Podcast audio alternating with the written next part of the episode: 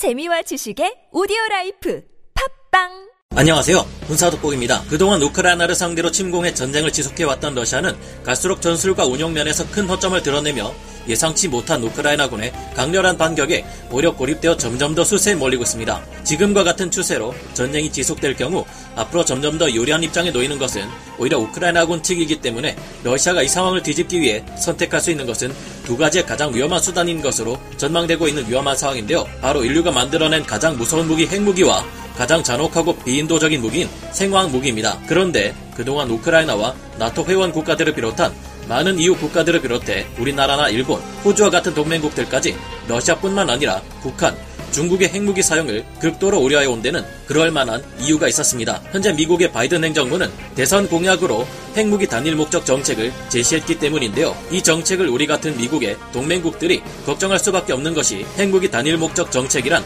이전과 달리 미국 핵무기를 적대국이 핵무기를 사용했을 경우에만 대항하기 위한 수단으로 사용할 뿐 적대국들이 생화학 무기를 사용했을 경우에는 사용하지 않는다는 정책이 주요 골자였기 때문입니다. 우리나라의 경우 적들로부터 생화학 무기나 핵무기 공격을 받을 경우 미국이 보복해주는 대신 자체적인 핵무장을 금지한다는 한미 원자력 협정이 얽매여 있었는데 거기서 생화학 무기 사용에는 미국이 핵무기로 대응하지 않겠다고 하니 우려될 수밖에 없었습니다. 특히 현재도 러시아와 치열하게 싸우고 있는 우크라이나의 경우 실제로 러시아가 생화학 무기를 사용할 것이라느니 핵무기를 사용할 것이라느니 하는 말들에 더욱 민감하게 반응할 수밖에 없는데요. 하지만 이제 이런 우려 또한 사라질 것으로 보입니다. 동맹국들이 해고산 정책을 강화해 주기를 바라는 것을 의식한 것인지 미국의 바이든 행정부가 대선 공약으로 제시했던 핵무기 단일 목적 정책을 취소하겠다고 했기 때문인데요. 즉, 이제 만약 러시아가 우크라이나 혹은 그 주변의 다른 나토 회원 국가들을 극단적인 상황에서 핵무기뿐만 아니라 생화학 무기, 재래식 무기, 사이버 공격 등을 동원해 공격할 경우 미국이 러시아에 핵무기를 날려버리겠다고 공언한 것이나 다름없습니다. 최근 바이든 행정부가 이처럼 정책을 바꿔 180도 다른 행동을 보여주는 데는 결정적인 이유가 있고 그것이 바로 우리 한반도에서 일어났는데요. 좀 더 자세히 알아보겠습니다. 전문가는 아니지만 해당 분야의 정보를 조사 정리했습니다. 본의 아니게 틀린 부분이 있을 수 있다는 점 양해해 주시면 감사하겠습니다. 현지 시각으로 지난 25일 미국의 월스트리트 저널은 바이든 행정부 관계자들을 인용해 바이든 대통령이 2020년 대선 과정에서 공약했던 핵무기의 단일 목적 정책을 철회하고 핵 위협 이외 재래식 및 기타 비핵적 위험을 억제하기 위해 잠재적인 핵 대응 위협을 사용하는 미국의 오랜 접근법을 받아들였다고 보도했습니다. 바이든 대통령이 이 같은 공약에서 물러났다는 것은 핵무기의 근본적 역할이 적대국의 핵 공격을 억제하는 것을 넘어 극단적인 상황에서 적대국의 생화학무기나 재래식 무기, 사이버 공격 등을 억제하기 위해 미국이 핵무기를 사용할 수 있는 가능성을 열어두겠다는 의미로 받아들여지고 있는데요. 즉, 이제 러시아군이 계속해서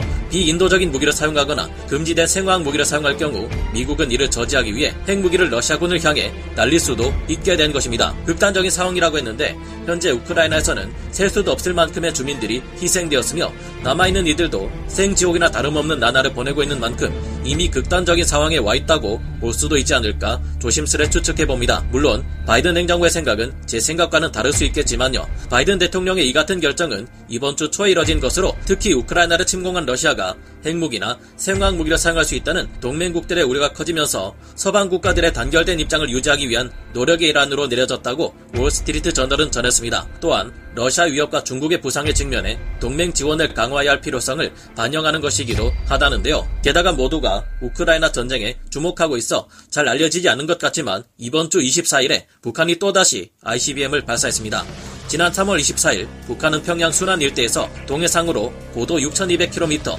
비행거리 1,080km의 대륙간 탄도미사일 ICBM 화성 17형을 발사했는데요. 이는 71분 정도 날아가 일본의 배타적 경제수역 EEZ 앞에 떨어졌습니다. 그동안 북한이 중단거리 탄도미사일을 시험 발사한 경우는 워낙 많았지만 미 본토 타격이 가능한 이 같은 ICBM을 발사한 것은 2017년 이후 5년 만의 일이며 우리의 KAMD가 막아낼 수 없는 것으로 알려진 고각 발사 방식으로 발사된 것으로 추정됩니다. 이에 미국의 바이든 대통령 또한 현지 시각으로 24일 북한의 ICBM에 관련한 입장을 공개했는데요. 바이든 대통령은 일본의 기시다 후미오 총리와 함께 이를 강력히 규탄하고 외교 필요성을 강조하는 한편 북한의 책임을 묻기 위해 계속 협력하기로 합의했습니다.